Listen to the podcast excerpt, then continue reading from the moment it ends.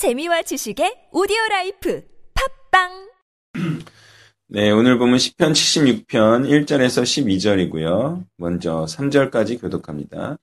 하나님은 유다에 알려지셨으며 그의 이름이 이스라엘에 크시도다. 그의 장막은 살렘에 있으며 그의 초소는 시온에 있도다. 거기에서 그가 화살과 방패와 칼과 전쟁을 없이 하셨도다. 아멘. 자, 하나님의 이름이 유다와 이스라엘의 위대하신 분으로 알려진 이유가 있어요. 그것은 하나님께서 예루살렘에 있던 악의 무리들을 소탕하시고 그것을 평화의 성으로 만드신 분이기 때문이죠. 그래서 예루살렘 성은 살렘, 즉 평화의 성이자 견고한 성이라는 이름의 시온이라고 명칭된 것입니다. 이곳에는 악의 세력이 없어요. 왜? 하나님께서 이곳에는 악의 세력을 쳐서 멸하셨기 때문에. 오직 이곳에는 선한 세력과 선한 영만이 있기 때문에 선하고 거룩한 하나님의 백성들에게 있어서는 이곳이 어떤 곳이 되나요? 바로 피난처가 되는 거예요. 그리고 이곳에 있으면요, 하나님께 감사와 경배를 올려드리지 않을 수 없는 곳이 바로 이곳이라는 거죠. 자, 이처럼 성전이라 하면요, 죄가 없는 곳을 의미한다는 거예요.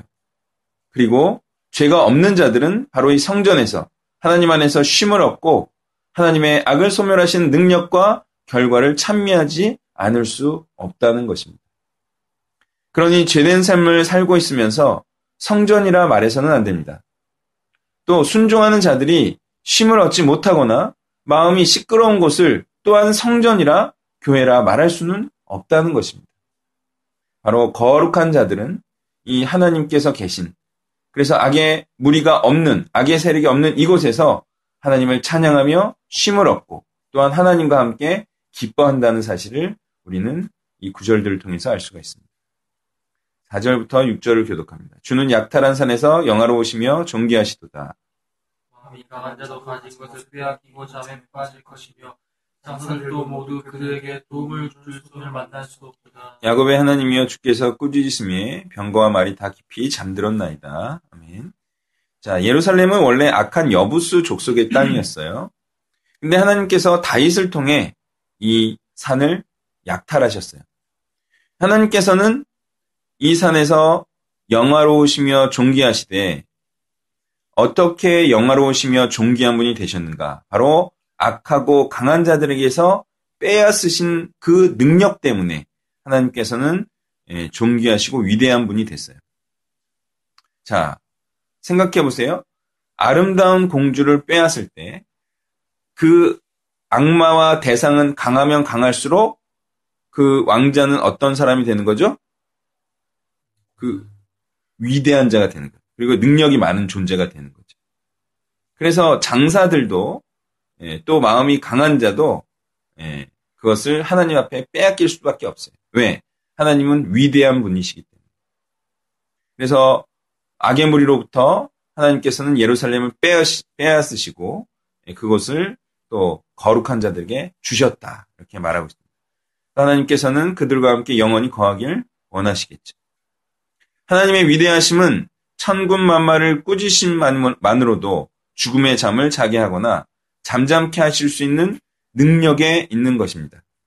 그렇기 때문에 악인이자 죄인이면서 하나님 앞에 설 자와 하나님과 화목할 자는 없다는 것입니다. 하나님과는 거래할 수도 없고요. 하나님은 타협하지도 않습니다. 왜?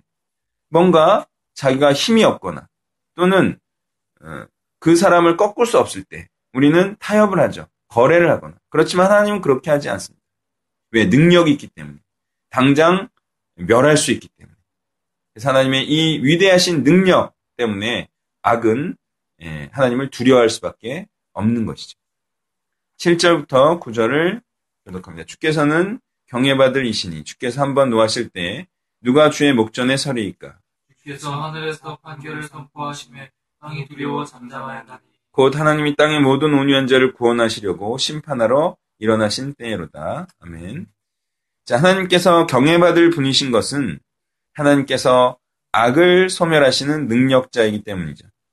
하나님은 공의로우신 분이실 뿐만 아니라 실질적으로 악을 쳐서 심판하실 능력이 있으신 분이기 때문에 악인들은 심판받을 것에 대한 두려움으로 하나님 앞에 벌벌 떨 수밖에 없는 것입니다.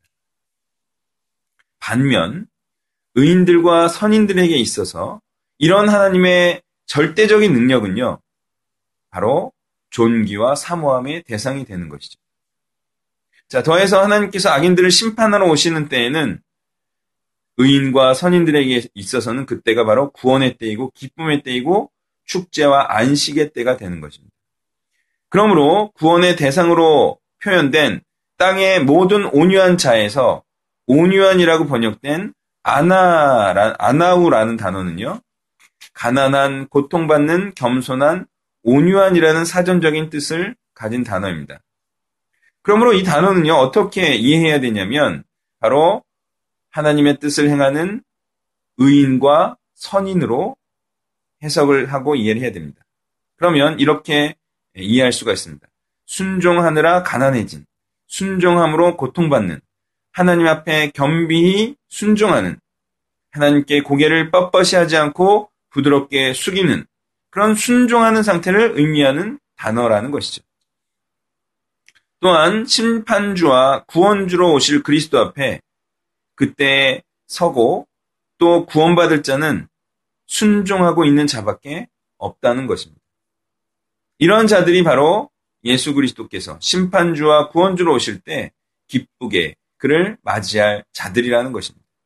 아무리 사람들이 믿기만 하면 구원받는다 외칠지라도 순종이라는 하나님의 뜻을 행함 없이는 구원을 받을 수가 없는 것입니다.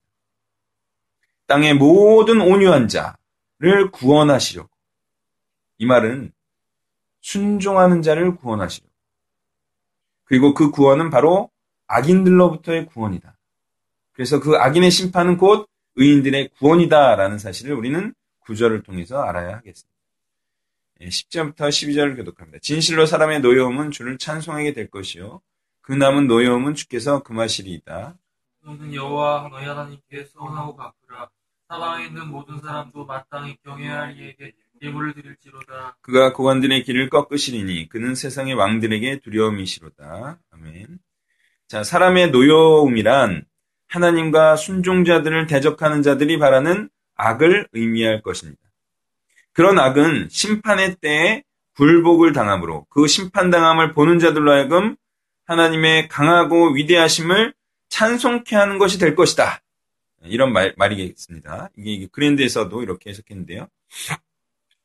자, 심판이 있은 후로는 하나님과 하나님의 백성들을 향한 사람의 분노와 악이 없어질 것이다. 이런 의미이겠습니다. 그리고 이때 이러한 하나님의 심판하시고 구원하신 행위에 대해 감사하는 자들이 있습니다. 그동안 하나님의 뜻을 행하느라 수고하고 고통받고 가난하던 자들이 해야 할 일이 나와 있습니다. 그것은 무엇입니까? 바로 서원했던 것, 즉 예물을 드려야 한다 말씀하고 있습니다. 주인이 다시 오실 때 우리가 드려야 할 것이 있죠? 남겨야죠? 네, 달란트를 남겨. 그때 우리가 서원한 것, 그 예물을 드려야 합니다.